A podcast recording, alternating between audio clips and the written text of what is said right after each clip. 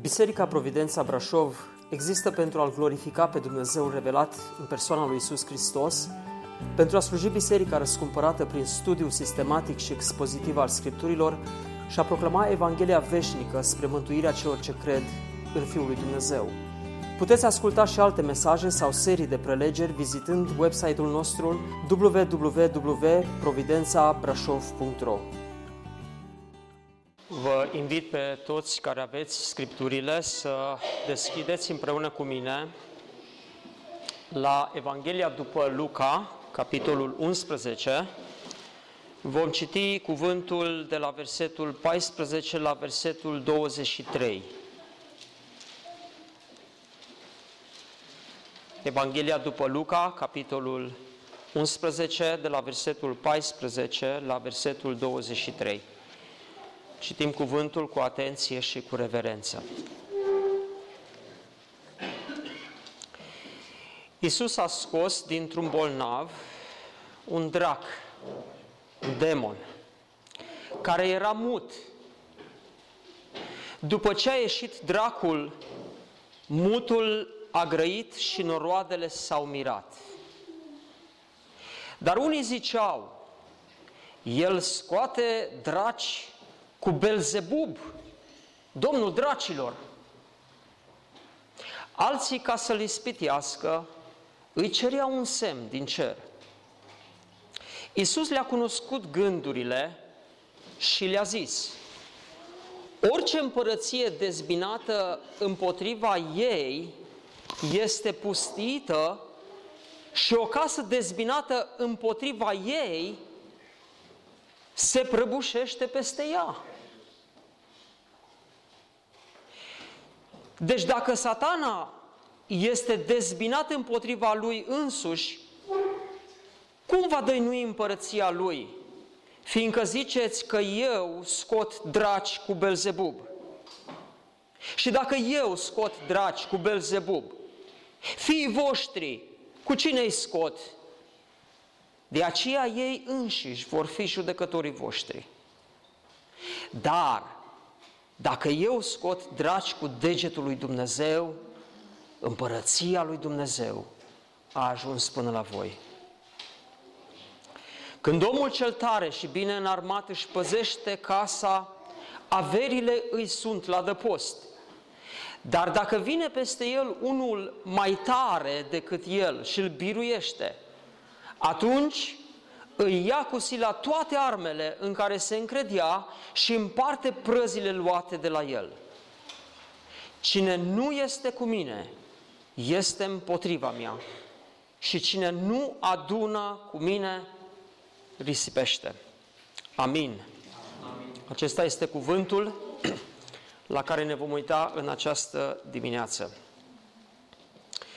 Textul citit mai devreme ne aduce din nou în fața unei realități mai puțin cunoscute de credincioșii din vremurile noastre. Este vorba în mod evident de realitatea și de activitatea demonică. Spun că este mai puțin cunoscută această realitate pentru că civilizația și vremea în care noi trăim este atât de încărcată de tehnologie și de lucruri care par că nu sunt compatibile cu această realitate a lumii demonice. Și tocmai aici este pericolul. Să credem că apariția tehnologiei avansate nu ar mai fi compatibilă cu această realitate și existență a lui Satan și a activității sale. Acum Scriptura are un număr însemnat de texte care vorbesc despre existența lui Satan, existența demonilor și o activitate puternică a acestei împărății. acesta trebuie să fie și ar trebui să fie un argument convingător pentru a accepta această realitate. Îngăduiți-mi să fac două observații de la bun început. Vedeți, noi evaluăm starea poporului lui Dumnezeu, de pildă când ne uităm la Israel și apoi când ne uităm la biserică, de multe ori în funcție de contextul politic în care poporul lui Dumnezeu a trăit. Și dacă au fost regi și împărați și președinți care au fost cumva în favoarea poporului lui Dumnezeu, noi cumva vedem că a fost o vreme bună pentru poporul lui Dumnezeu, pentru că politic și poate economic, poporul lui Dumnezeu a dus-o mai bine într-o anumită țară sau într-o anumită regiune de pe pământ. Sau dacă a fost un dictator care a luptat împotriva poporului lui Dumnezeu, noi facem legătura între acel om care a avut putere politică și socială și starea poporului lui Dumnezeu. E bine, vreau să vă spun, dragii mei, că Scriptura evaluează diferit lucrurile.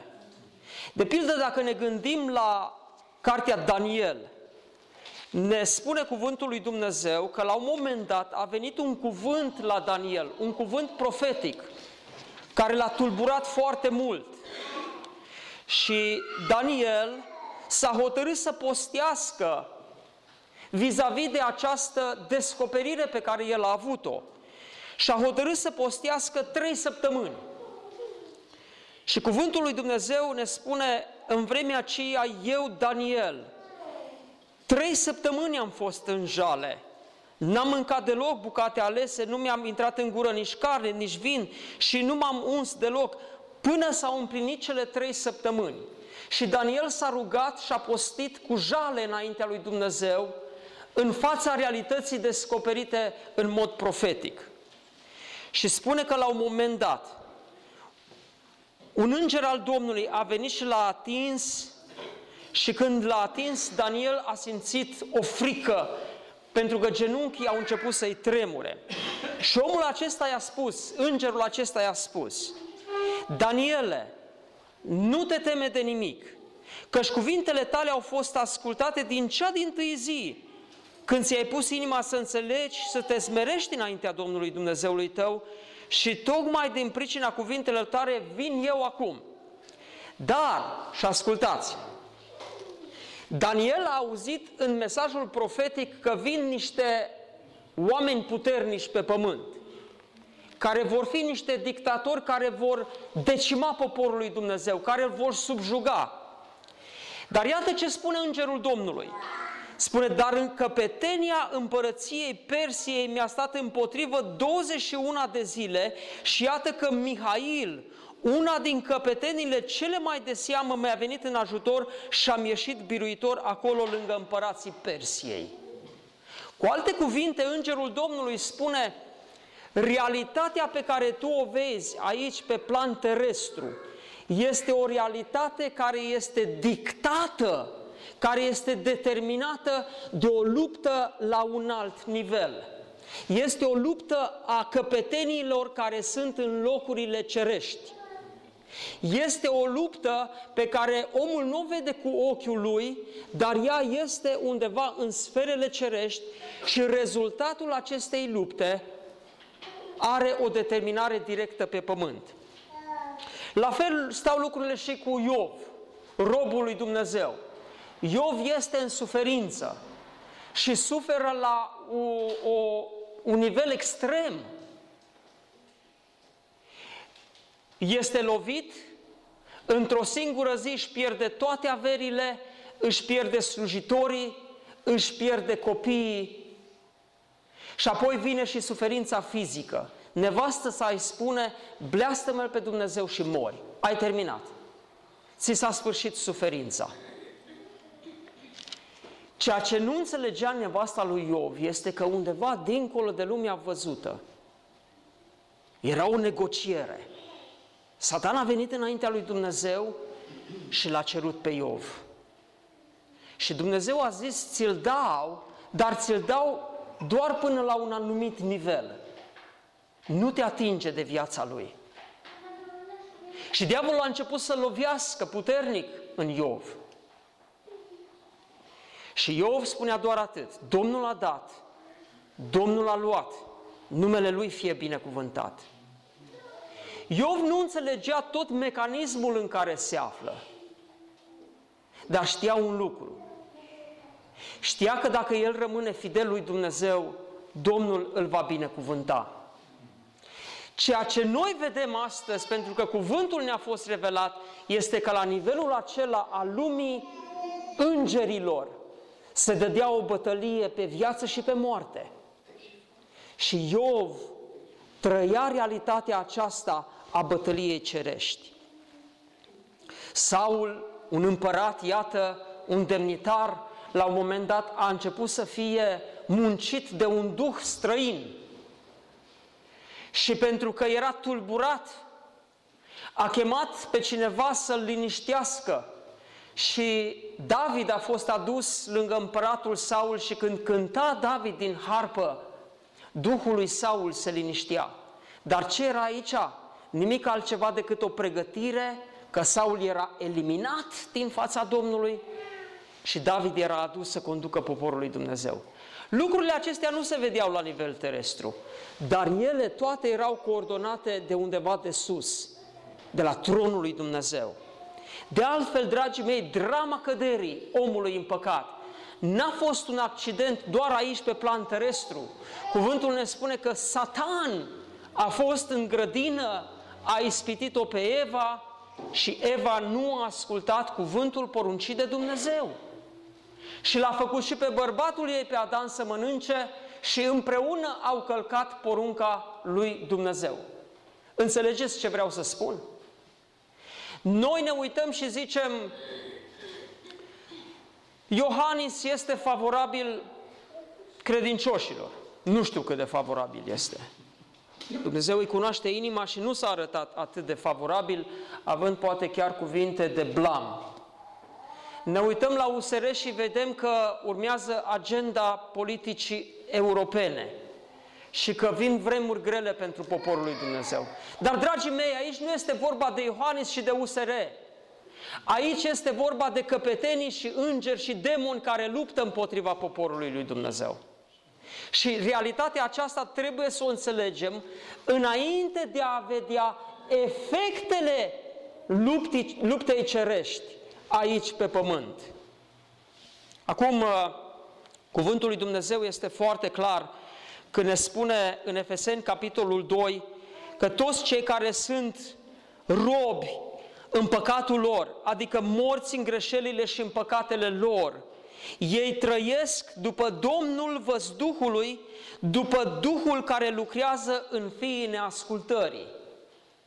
Dragul meu, dacă nu trăiești după voia lui Dumnezeu, dacă nu ești pe calea lui Dumnezeu și nu ești convins că ești un copil al lui Dumnezeu, în mod automat ești un copil al neascultării, un fiu care ești condus de Dumnezeul viacului acestuia.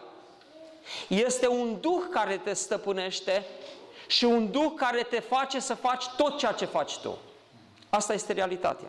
Iar pentru cei credincioși, cuvântul lui Dumnezeu ne spune așa, că noi nu luptăm împotriva cărnii și sângelui, ci luptăm împotriva căpeteniilor, împotriva domniilor, împotriva stăpânitorilor întunericului acestui viac, împotriva duhurilor răutății care sunt în locurile cerești.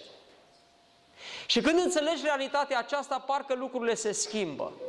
Atunci când ești lovit de un om, atunci când ești înșelat de un om, atunci când ești agresat de un om, atunci când ești furat de un om, înțelegi că dincolo de intenția lui și de succesul lui este cineva care dorește să te lovească. Este diavolul. Fie este el însuși în persoană, fie este un duh care a fost trimis de diavolul ca să lucreze împotriva ta. Aceasta este prima, prima observație. Să nu fim furați numai de realitatea terestră, de realitatea pământească, să vedem realitatea cerească. Angajarea diavolului de a lupta împotriva copiilor lui Dumnezeu, pe de o parte, și de a ține în întuneric pe cei care sunt în necredință, pe de altă parte. În al doilea rând, citind Evangheliile, este greu să nu observăm frecvența ridicată cu care apar cazurile de posesie demonică. Acest lucru l-am mai subliniat într-un mesaj uh, anterior din cartea Luca. Noi suntem în cartea Luca și vreau să vă spun că aici în cartea Luca descoperim cele mai multe cazuri în care Domnul Isus interacționează cu posesia demonică și își arată puterea lui dumnezeiască care îl demonstrează și îl califică pe el ca fiind Fiul lui Dumnezeu. Sunt 10 cazuri din cele 15 cazuri care apar în toate Evangheliile. Însă, dincolo de aceasta, observăm că în perioada în care Domnul Isus a fost pe pământ, activitatea demonică a început să fie foarte intensă. Vedeți lucrul acesta? Gândiți-vă de pildă la perioada Vechiului Testament și încercați să vă amintiți câte cazuri de posesie demonică vedeți acolo. Am pomenit de Saul, pe muntele Carmel, iarăși vedem o imagine în care profeții lui Baal erau posedați de demoni și se închinau demonilor lui Baal și poate mai vedem încă câteva cazuri, patru sau maxim cinci cazuri în toată perioada Vechiului Testament. Și apoi vine Domnul Isus și dintr-o dată cuvântul consemnează cazuri pe care le descrie în detaliu. Pe lângă aceasta avem versetele că în fiecare zi Domnul Isus Hristos vindeca oameni și scotea draci, scotea demoni. Deci activitatea la un moment dat crește exponențial. Foarte, foarte multe cazuri. După care, iată, vedem în perioada apostolilor, vedem o scădere da? Nu mai sunt atât de multe cazuri ca în perioada Domnului Isus, pentru ca în perioada post-apostolică să nu mai fie atât de multe cazuri. Și este firesc să ne punem întrebarea cum se explică această creștere exponențială a activității demonice în perioada Domnului Isus? De ce oare sunt atâtea cazuri și parcă este o abundență pe care o găsim descrisă în Evanghelie. Sunt mai multe răspunsuri și oamenii s-au frământat cu aceasta, mai ales teologii. De ce oare? Am selectat trei răspunsuri ca și o sinteză a, a ceea ce a fost a, dat ca răspuns. Primul răspuns spune așa, haideți să încercăm să ne detașăm, dacă văd că toată lumea chiar se uită în direcția respectivă.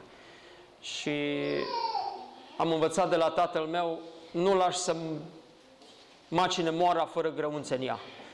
Mai bine te oprești, oprești moara, pui grăunțele și macini. Da?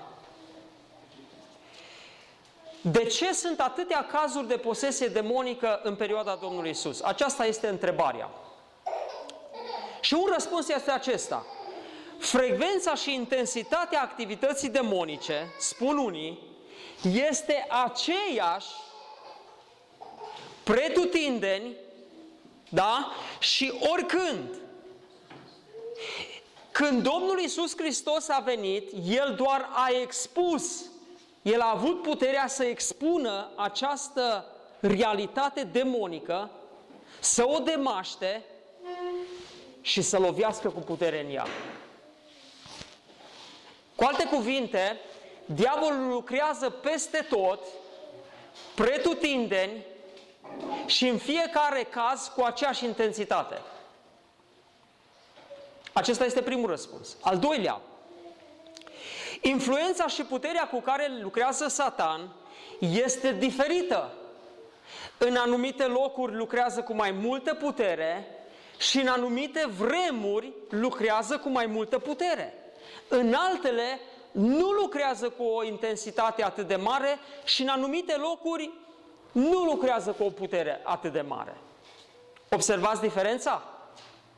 Pe de o parte, Satan lucrează peste tot în același fel și pretutindeni în toată perioada istoriei, pe de altă parte vin unii și spun, există o schimbare. Uneori Satan lucrează mai puternic, în anumite locuri lucrează mai puternic, alteori mai puțin și așa mai departe. Astăzi oamenii se uită și nu prea îl văd pe Satan lucrând. Ei zic, domnule, suntem o civilizație avansată, lăsați-ne cu ideile acestea din evul mediu, cu demoni, cu draci, cu satana și așa mai departe. Astea erau povești inventate de uh, biserică ca să-i sperie pe oameni să vină la ei la biserică și să cotizeze. Bun, un al treilea răspuns. Și aici uh, al treilea răspuns ne obligă să intrăm puțin într-o învățătură uh, mai delicată, uh, care se numește escatologie, adică lucrurile care privesc sfârșitul vremurilor. Da? Escatonul, sfârșitul vremurilor. Și acest răspuns spune așa, Satan este legat pentru o mie de ani Satan este legat pentru o mie de ani și în consecință de la înviere până la a doua lui venire, el nu mai are putere. Acum este vremea bisericii, este vremea neamurilor, când cuvântul lui Dumnezeu se răspândește pe tot pământul, pentru că Satan este legat. De unde vine acest răspuns? Răspunsul acesta vine din Cartea Apocalipsa, capitolul 20. Aștept cu nerăbdare ziua, cum spune cântarea, când vom intra să studiem Cartea Apocalipsa. Nu știu când va fi, că văd că de un an de zile suntem în capitolul 10 din Luca. Apocalipsa, capitolul 20, Spune, apoi am văzut coborându-se din cer un înger care ținea în mână cheia adâncului și un lanț mare. El a pus mâna pe balaur, pe șarpele cel vechi care este diavolul și satana și l-a legat pentru o mie de ani. L-a aruncat în adânc, l-a închis acolo și a pecetluit intrarea deasupra lui ca să nu mai înșele neamurile până se vor împlini cei o mie de ani, după aceea trebuie să fie dezlegat pentru puțină vreme. Cei care consideră că această legare a lui Satan a avut loc la biruința Domnului pe cruce prin înviere, consideră că diavolul a fost legat și aruncat în adânc ca să nu mai înșele neamurile și ca Evanghelia să se ducă la neamuri și biserica să se răspundească de la evrei spre neamuri. Nu vreau să vă încurc că atunci când intri în escatologie, atunci când intri în învățătura despre vremurile din urmă, unii sfârșesc prin a încurca mai mult pe oameni decât să-i descurce. Alții au un talent fenomenal ca să se joace precum jonglorul ăla cu uh, lucruri care pun în uimire pe oameni și știu să lege evenimentele și să-i ține pe toți cu gura căscată. Da? Uh, mi-este teamă să jonglez în felul acesta. Eu aș vrea doar să vă aduc puțin să înțelegeți lucrurile. Haideți să evaluăm cele trei răspunsuri. Pe de o parte, Satan lucrează peste tot și pretutindeni la fel și ne-am pune întrebarea, așa este? Și unii ar spune, așa este. Credeți că Satan s-ar pune să doarmă așa pe o ureche și să zică pe ăștia îi las mai ușor?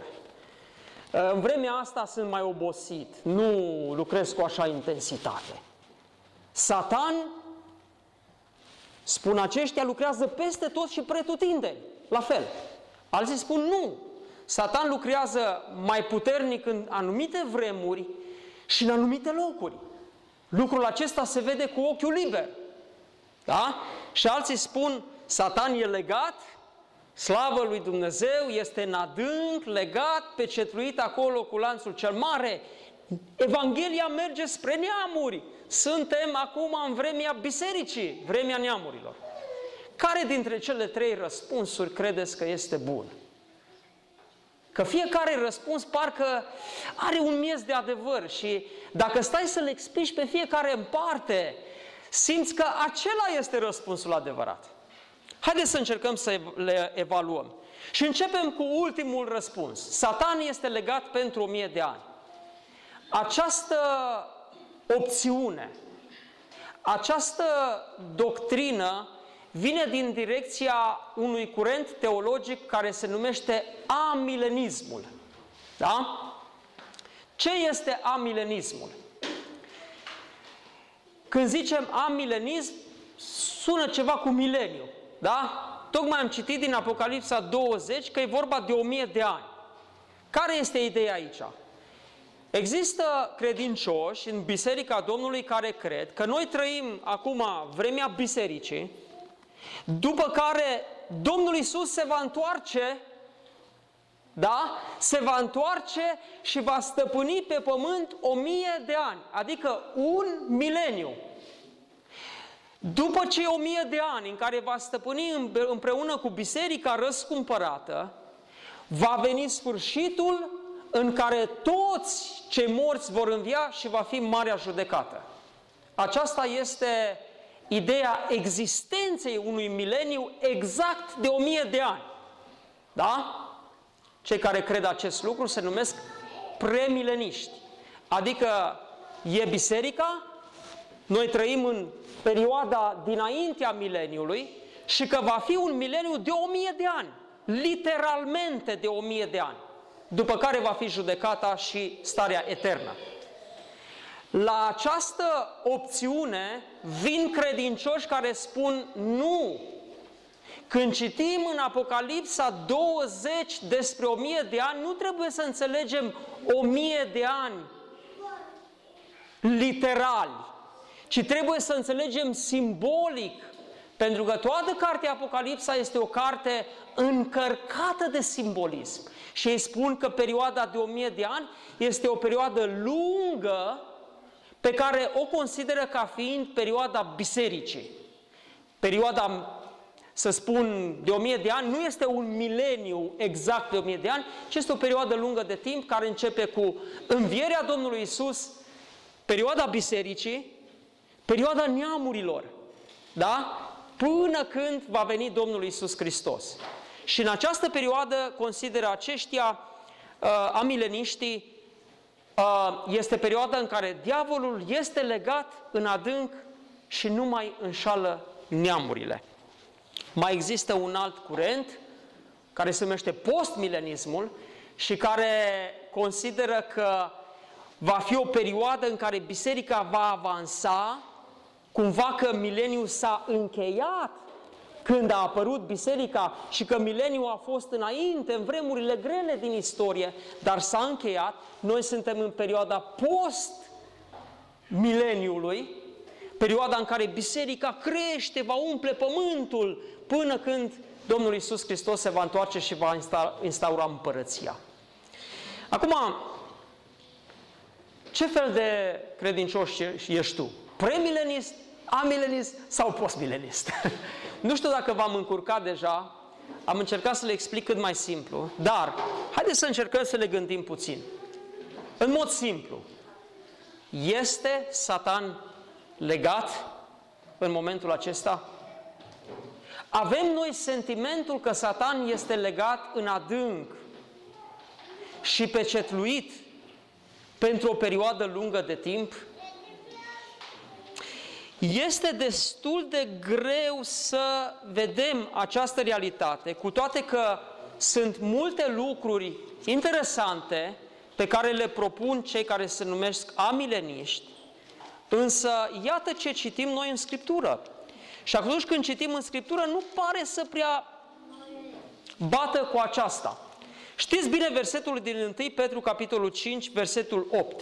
Fiți treji și vegheați, pentru că potrivnicul vostru, diavolul, dă tâlcoare ca un leu care răgnește și caută pe cine să înghită. Împotriviți-vă lui tari în credință, știind că și frații voștri în lume trec prin aceleași suferințe ca voi.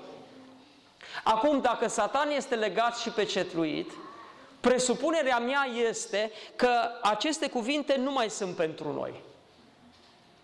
Și cum le-ar fi putut spune Petru dacă Satan a fost legat la înviere și aruncat în adânc? Pentru că Petru a scris cartea lui după ce Domnul Isus a înălțat la cer. Și el a scris cartea credincioșilor răspândiți peste tot în diaspora, cum, e azi, cum sunt azi românii, peste tot. Înțelegeți? Nu prea pare să aibă sens că diavolul este legat. Am citit Efeseni, capitolul 6, versetul 12. Voi nu luptați împotriva cărnii și sângelui, ci luptați împotriva căpetenilor, împotriva stăpânitorilor care sunt în locurile cerești. Iarăși, dacă am crede că Satan este legat, nu prea ar avea sens. Ba mai mult, ia ascultați ce spune pe, uh, Pavel tânărului Timotei, pe care îl pregătește pentru lucrare. El îi spune așa în 1 Timotei, capitolul 4, versetul 1. Dar Duhul spune lămurit că în vremurile din urmă, auziți, în vremurile din urmă, unii se vor lepăda de credință ca să se alipiască de duhuri înșelătoare și de învățătura dracilor, abătuți de fățărnicia unor oameni care vorbesc minciuni, însemnați cu fierul roșu în însuși cugetul lor. Cum poate fi o activitate demonică de înșelare și de rătăcire atât de mare dacă diavolul este legat? Pentru mine, cu toată dragostea și aprecierea pe care o am pentru cei care îmbrățișează amilenismul, adică nu există un mileniu de o mie de ani, ci este perioada aceasta bisericii, nu prea pare să facă logică, să aibă logică faptul că acum Satan este legat și pecetluit în adânc. Așadar, această variantă, cel puțin în ce mă privește, nu este plauzibilă. Haideți acum să ne uităm la varianta 1 și 2. Satan lucrează peste tot și pretutindeni cu aceeași intensitate și putere? Sau lucrează variabil? Acum, ce aș spune? Satan ar dori să lucreze cu aceeași putere, întotdeauna și peste tot. Dar el este limitat în intenția lui malefică. De unde știm asta? Din cartea Iov. În cartea Iov și în cartea Daniel, vedem că Dumnezeu a stat cu Satan care a venit să-l pârască. El este pârâșul. El este acuzatorul. Asta înseamnă Satan. Acuzator. Și Dumnezeu a spus, bine, ți-l dau pe Iov să-l testăm. Dar, până aici. Și Dumnezeu îi pune o limită. Da? Îi pune o limită. În cartea Daniel am văzut că Mihail s-a luptat 21 de zile și a biruit. Și când Mihail a biruit, acolo, buf, s-a pus o graniță. Satan n-a mai avut aceeași putere să lucreze cum a vrut el. Da, Satan ar vrea să lucreze cu aceeași intensitate și putere oricând și oriunde, dar este limitat. Și aș mai adăuga la un lucru la aceasta. Acolo unde Biserica Domnului Isus Hristos este puternică, Satan este slab. Dacă într-un loc apare cuvântul Evangheliei și biserica crește și se întărește, Satan n-are ce să facă. Pleacă, bate în defensivă. Petru ne spune, împotriviți-vă lui tari în credință. Și ce spune Petru? El va fugi de la voi. Auziți? Nu că se va retrage așa, ci zice, va fugi de la voi. Asta este realitatea. Când Domnul Isus Hristos a venit pe pământ și acum începem să înțelegem de ce atunci activitatea demonică a fost de, atât de intensă. Când Domnul Isus a venit pe pământ, El a invadat împărăția diavolului. Da? El a invadat împărăția satanei. Și acest lucru este explicat exact în textul pe care noi l-am citit astăzi. Cum îl descrie Domnul? Iată, spune așa, când omul cel tare și bine înarmat își păzește casa, averile îi sunt la adăpost. Dar, dacă vine peste el unul mai tare decât el și îl biruiește, atunci îi ia cu sila toate armele în care se încredea și împarte prăzile luate de el. Nu știu cum este în traducerile dumneavoastră.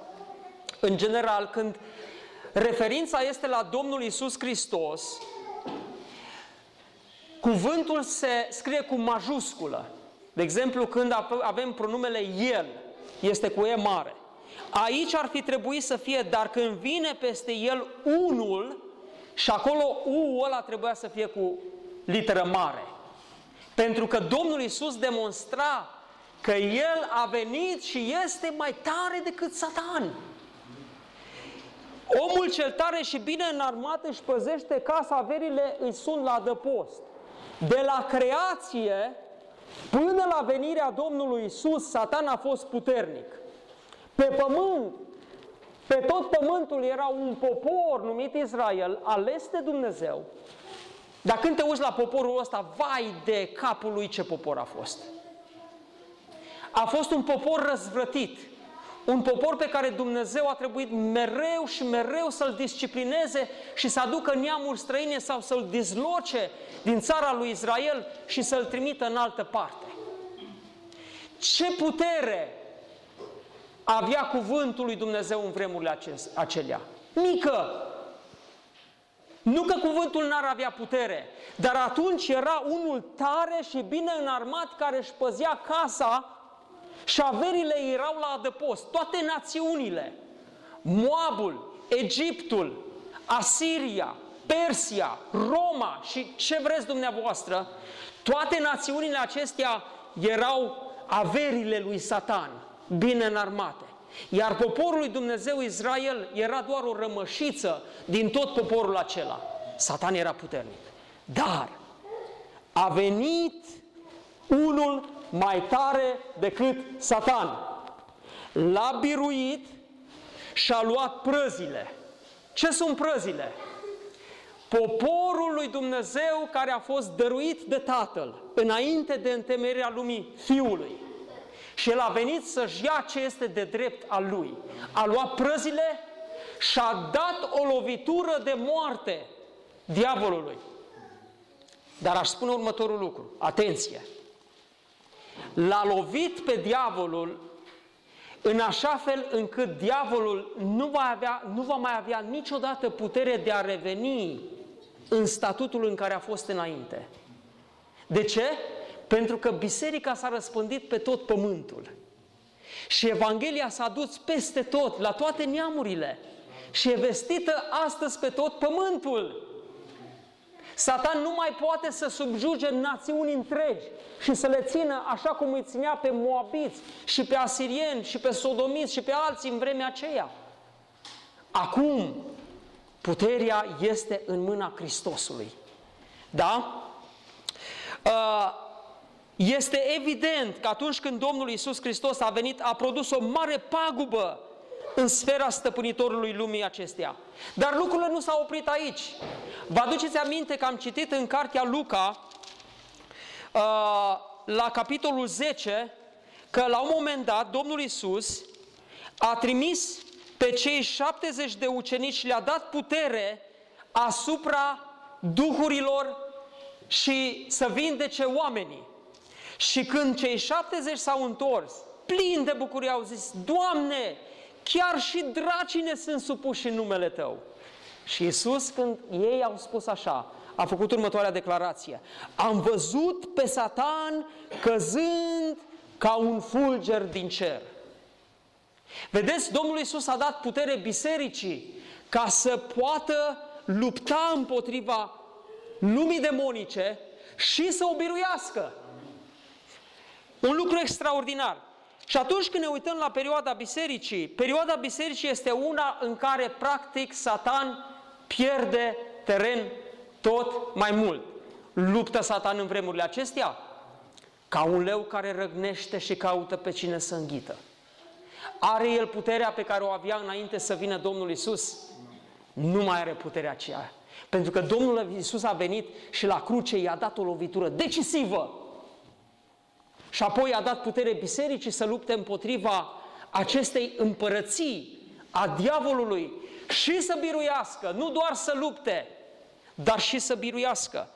Acum, în perioada bisericii, când, când biserica a fost puternică, a biruit, când biserica a fost slabă, a intrat în defensivă. Și ne putem uita, perioada apostolică, o perioadă intensă, credincioșii muriau ca martiri în Coloseum și în teatrele romane și stăteau ferm pentru credință.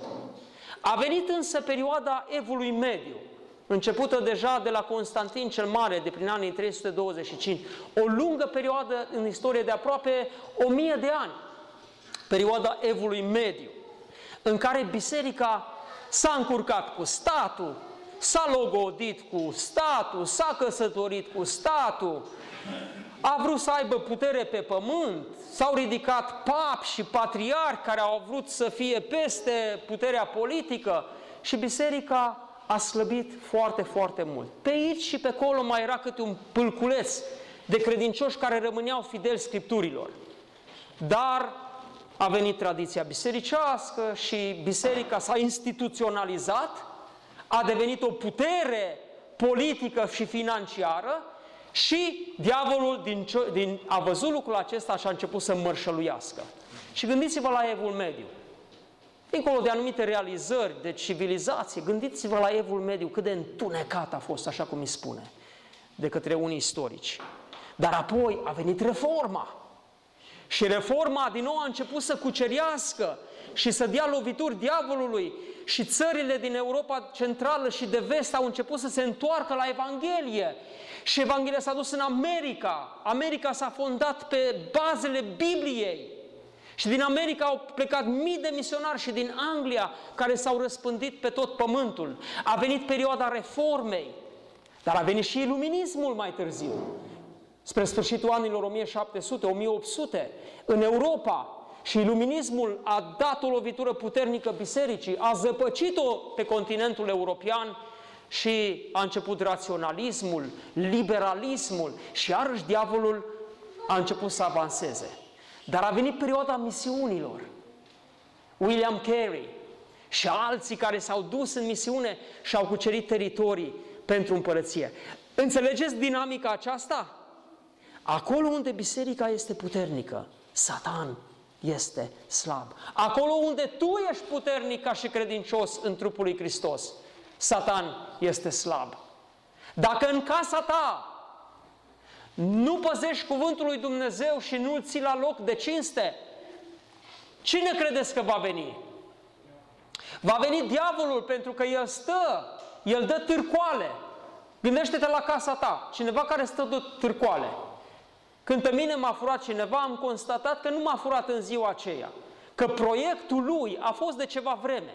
M-a studiat, mi-a cunoscut programul, a văzut când plec, când vin, a văzut cum închid ușa și așa mai departe. Așa de târcoale diavolul.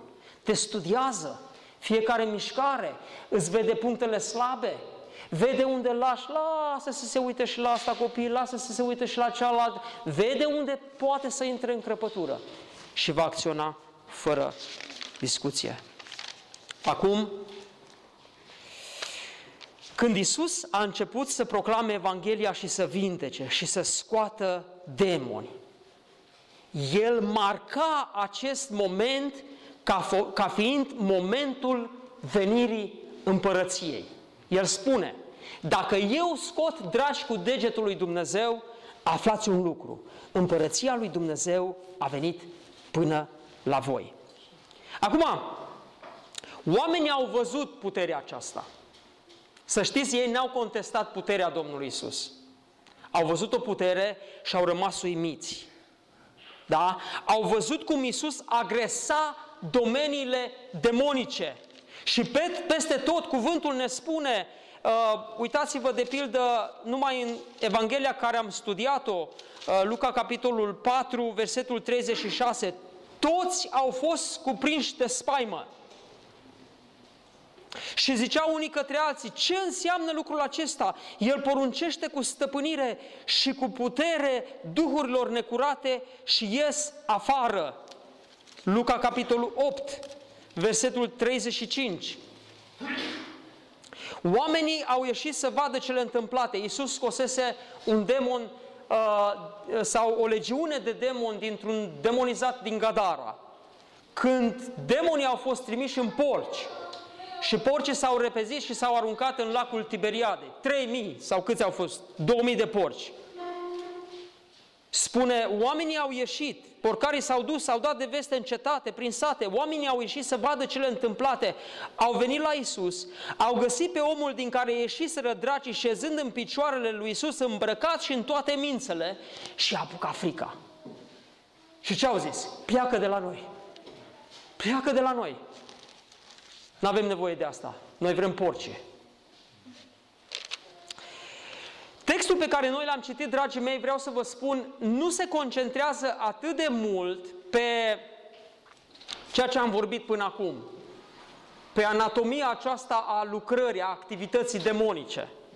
Nu se concentrează nici pe actul de scoatere a demonului în sine și spre mutul care a vorbit, ci se concentrează pe reacția oamenilor la ce s-a întâmplat.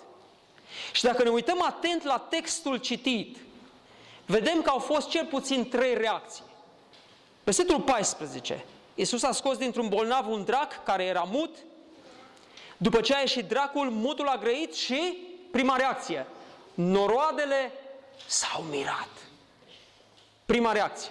A doua reacție, versetul 15. Dar unii ziceau, el scoate draci cu Belzebub, domnul dracilor. A doua reacție este o acuzare.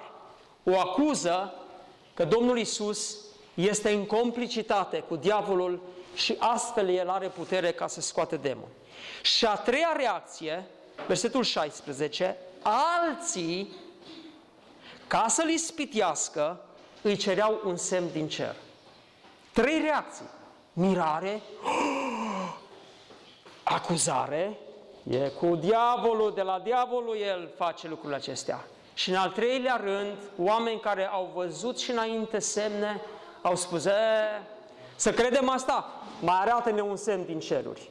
Trei reacții. Ultima fiind ispitirea. Și la toate cele trei reacții, Domnul Isus răspunde. Știți ce ar fi putut să facă? În fața acestor oameni, Iisus ar fi spus, sunteți pierduți iremediabil. Să dispară de acolo, să plece. Dar Domnul Iisus le răspunde, să vadă că n-au dreptate. Și în primul rând răspunde celor care îl acuză de complicitate cu diavolul. După care răspunde celor care s-au mirat Că sunt oameni care se miră, dar nu fac nimic. Ah, mă, ce wow, minunat, extraordinar. Și nu fac nimic. Și răspunsul la această acuzare o să vedem în mesajul viitor. Acum ne vom concentra doar, doar pe răspunsul la acuza aceasta. Sunt oameni care se miră. Unii vin la adunare, extraordinar, ce frumos a cântat! Puternică rugăciune, uh, cuvântul lui Dumnezeu. Au venit, au fost expuși, curățiți de cuvânt puțin și știți ce se întâmplă cu aceștia? Cuvântul spune, Duhul necurat când iese dintr-un om, se duce, umblă și se întoarce. Și dacă îl găsește curat, aduce șapte demoni. O expunere la adevăr și doar o mirare și o respingere a adevărului comportă consecințe. Va fi mai rău. Nu poți rămâne în neutralitate. Nu poți sta undeva deoparte unde vii, vezi, te miri, evaluezi și pleci cum ai fost. Vor veni draci mai mulți peste tine. Și ultimul răspuns a celor care le-a cerut un semn din cer după ce au văzut evidența aceasta clară, Domnul Iisus le răspunde, spune, neamul acesta viclian cere un semn, dar nu îi se va da alt semn decât semnul prorocului Iona. Deci răspunsurile vin, dar astăzi, pentru că timpul nu ne permite, ne uităm doar la prima acuzare, și anume, unii ziceau, el scoate draci cu Belzebub, domnul dracilor. Cu alte cuvinte, în fața unei evidențe la care ei nu puteau spune nimic, ieșirea lor a fost, e diavolul. Aici e diavolul. Aici e dracu. Nu, nu. E de la diavol. Acum, vreau să vă spun, acuz, acuza aceasta, știți cine a adus-o? Au adus-o farisei. Și înțelegem lucrul acesta din Evanghelia după Matei, unde se, uh, se reproduce același episod și unde cuvântul spune, în capitolul 9, versetul 32, pe când plecau orbii aceștia, iată că au dus la Isus un mut îndrăcit. După ce a fost scos dracul din el, mutul a vorbit. Și noroadele mirate ziceau, niciodată nu s-a auzit așa ceva în Israel. Dar farisei, ascultați, dar farisei ziceau, cu ajutorul Domnului dracilor scoate el dracii. În Evanghelia după Luca, probabil unii au zis Belzebub și aici farisei ziceau Domnul dracilor. Cine este Domnul dracilor? Satan. El este împăratul tuturor demonilor. Și spune cu ajutorul lui Belzebub. De ce Belzebub? Belzebub. Ați mai auzit de Belzebub? S-a mai auzit de Belzebub, știți unde? În cartea 1 împărați, în, do- în cartea 2 împărați, capitolul 1, chiar la început acolo, cuvântul lui Dumnezeu ne spune că a fost un împărat pe nume Ahazia în Israel, Ahab, un împărat foarte rău, a murit și a venit fiul lui Ahazia. Și spune că Ahazia, la un moment dat, împăratul acesta s-a împiedicat. Da? Și a căzut printre zăbrelele odăii de sus în Samaria și s-a îmbolnăvit. Și acum ce face împăratul acesta? A trimis niște soli și le-a zis, duceți-vă și de întrebați pe Baal Zebub. Da? Auziți? Duceți-vă de întrebați pe Baal Zebub Dumnezeule cronului ca să știu dacă mă voi vindeca de boala aceasta. Și ei au răspuns. Un om s-a suit înaintea noastră și ne-a zis, întoarceți-vă la împăratul care v-a trimis și spuneți așa vorbește Domnul. Auziți, oare nu este Dumnezeu în Israel ca să trimite să întrebe pe Baal Zebub Dumnezeule cronului, de aceea nu te vei mai da jos din pat, patul în care te vei, te-ai suit, ci vei muri. Cu alte cuvinte, în loc să se ducă la Dumnezeu să-L întrebe, zice, duceți-vă la Dumnezeul Baal Zebub, Bel Zebub, și întrebați-L pe El. Și îl ridică pe El Dumnezeu. Și aici era ideea de Dumnezeul, evreii au început să asocieze această separare între Dumnezeul lui Israel și Dumnezeul străin ca acela fiind emblema sau cel care conduce diavolul în, în, în persoană de la acest episod. Așadar, să știți un lucru, diavolul este cel care stăpânește peste toate lucrurile sale și peste demoni. Și evrei mai târziu au zis, el este Baal Zebub, el este stăpânitorul. Practic, farisei când l-au acuzat pe Domnul Isus, știți de ce l-au acuzat? De fapt, de vrăjitorie.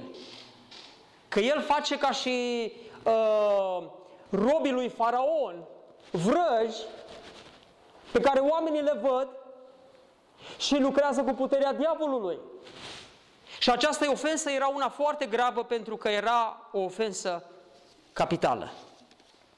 Acum, dragii mei, acuza aceasta nu era doar blasfemie. Acuza aceasta, și Domnul Iisus demonstrează, era de-a dreptul ridicolă.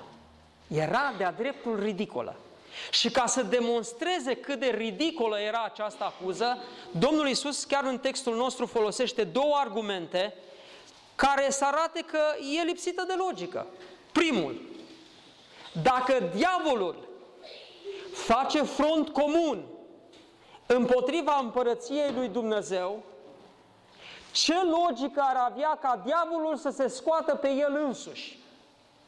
Care ar fi logica ca diavolul să lupte împotriva lui însuși când este vorba de lupta cu împărăția lui Dumnezeu? Și Iisus, cunoscându-le gândurile, le-a zis, orice împărăție dezbinată împotriva ei este pustită și o casă dezbinată împotriva ei se prăbușește peste alta. Deci dacă Satan este dezbinat împotriva lui însuși, cum va dăinui împărăția lui? Fiindcă ziceți că eu scot demoni cu dra- draci cu Belzebub. Da?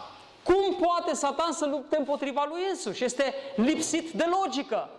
Nu are substanță, nu are subsistență. Nu este, nu este logic.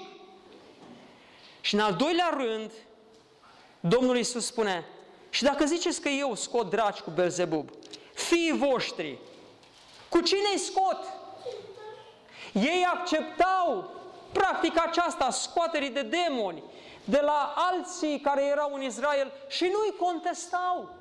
Niciodată nu se duceau să zică uh, e diavolul aici, ci din potrivă ce ziceau eu? Slavă lui Dumnezeu! Peste tot ziceau slavă lui Dumnezeu! Dar în cazul Domnului Isus, pentru că aveau prejudecata aceasta împotriva lui, de la bun început, orice ar face Domnul Isus și orice ar predica și orice minune ar face, El nu este de la Dumnezeu, lucrul acesta îi puneau într-o mare inconsecvență. Firește, argumentele nu contau pentru farisei. Prejudecățile lor cu privire la Isus, pe care îl calificau un apostat, erau atât de mari încât nu mai ascultau nici ce spune și nu mai conta nici ce face. Aceasta, vreau să vă spun, este starea cea mai gravă în care se poate găsi un om. Când, în ciuda evidenței cuvântului lui Dumnezeu, în ciuda existenței bisericii care trăiește pe calea lui Dumnezeu și este lumină în lumea aceasta, un om zice, nu, Darwin are dreptate. Nu, nu există Dumnezeu. Starea aceasta este calificată de Domnul Isus într-un text paralel ca fiind păcatul împotriva Duhului Sfânt. Păcat care nu se poate ierta nici în viacul acesta și nici în cel viitor. Cu alte cuvinte, cel care primește evidențe nenumărate și în sinea lui omul zice, a, povești. Omul acesta este într-o necredință atât de profundă, încât el este practic irecuperabil. Nu mai poți face nimic cu el. Păcătuiește împotriva Duhului Sfânt care vine să-l convingă de vinovăție și de judecată și de neprihănire și el respinge tot. Diavolul, Belzebub, evoluționismul și așa mai departe. Vreau să închei cu câteva aplicații. Prima, activitatea demonică este reală. Satan există, el are o armată puternică, el lucrează peste tot și pretutindem, vrea să lucreze la fel, dar este limitat. Dacă Biserica Providența este o biserică puternică, diavolul nu are putere aici. Dacă noi, ca și credincioși individuali, suntem puternici, diavolul nu are loc în casa noastră. Dacă mintea noastră este concentrată la Scriptură, diavolul nu are loc în mintea noastră. Dacă inima noastră este dăruită lui Hristos, diavolul nu va găsi loc unde să vină el și șleachta lui de demoni. Nu va avea loc. Pe de altă parte, să fim atenți să nu mergem la extrema în care să extrapolăm totul și să vedem în orice situație un demon, să considerăm pe oameni aproape demonizați pentru orice. Dacă cineva strănută și are o răceală, este un demon al răcelii peste el. Dacă s-a împiedicat și a căzut, a fost un demon al împiedicării peste el. Și atunci să cădem în extrema aceea a ideii de eliberare peste tot, tot timpul să stăm, să scoatem demoni și avem exercițiu de exorcizare în fiecare duminică și de fiecare dată când suntem la rugăciune. Nu cred că trebuie privit, mai ales în contextul în care este biserica. Acolo unde este biserica, aici este greșeala celor care consideră că este posesie demonică peste tot, orice. Uh, te doare capul, ești posedat de un demon de durere de cap. Sunt astfel de, de oameni care cred asta. Și uh, e febrilitatea și nebunia aceasta. Biserica lui Dumnezeu este protejată, dragii mei. Dacă ești în împărăția lui Dumnezeu, ești protejat. Nu înseamnă că nu ești influențat și nu înseamnă că nu ești ispitit. O, ba da, diavolul dă târcoale, caută să te înghită, să te lovească, să te ispitească, dar nu este vorba de posesie. Nu e vorba de posesie, este vorba de agresiune. Însă activitatea demonică este reală, luptăm cu ea. În al doilea rând, acolo unde sunt oameni care într-adevăr sunt sub putere, în formă de posesie, există vindecare. Există vindecare. Dumnezeu a dat bisericii, în primul rând, darul deosebirii duhurilor și a dat bisericii darul vindecării. Și oameni care se roagă înaintea lui Dumnezeu și cer vindecare, la vremea hotărâtă de Dumnezeu, Dumnezeu vindecă. Planul este al lui Dumnezeu.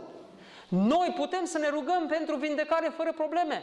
Și vreau să vă spun, vestea bună este, există vindecare. Nu există ideea aceasta că gata, eu sunt rob, sunt prins, sunt în închisoarea aceasta și n-am cum să scap. În al treilea rând, observați că după ce Domnul Iisus demască uh, ridiculitatea acestei acuze, că El scoate demoni cu ajutorul Domnului, dracilor, cu Belzebub, Domnul Iisus în final subliniază și atrage atenția asupra unui adevăr fundamental, versetul 23. Cine nu este cu mine, este împotriva mea. Și cine nu adună cu mine, risipește. Când evidențele sunt atât de clare în fața ochilor tăi și stai deoparte. Și nu vii să-L recunoști pe Cel ce are putere asupra omului tare, diavolul. Și nu vii să fii eliberat de puterea aceea. Rămâi sub Domnul puterii văzduhului, a Duhului care lucrează în tine. Acolo ești. Ce vrea să spună Domnul Iisus aici, cine nu-i cu mine, este împotriva mea, vrea să spună, nu, dragul meu, te înșeli. Dacă nu ești cu mine, nu ești neutru. Și nu ești ca cel care zice astăzi, domnule, eu n-am cu nimeni nimic. Dacă tu vrei să crezi asta foarte bine, te apreciez, ești, uh, te respect, îți respect opinia, eu cred altceva, respect-o și tu pe a mea. Este cazul în care omul acesta este împotriva lui Hristos. Cu alte cuvinte, Domnul Iisus sublinea foarte clar, nu există neutralitate. Ori ești de partea lui Hristos, ori ești împotriva lui Hristos. Poți să fii tu un om civilizat, poți fi un om educat, poți să fii un om frumos, poți să ai maniere, poți să zici că nu-L înjuri pe Dumnezeu, poți să zici că nu ai nimic cu Hristos, nu e adevărat. Ești împotriva Lui. Nu ești a Lui, ești împotriva Lui. Nu aduni cu El, risipești. Și vei da socoteală pentru risipa aceasta. Respingerea, asta este respingere de fapt, nu este neutralitate, respingerea este păcatul capital. Este hula împotriva Duhului Sfânt. Dragii mei, Haideți să luptăm.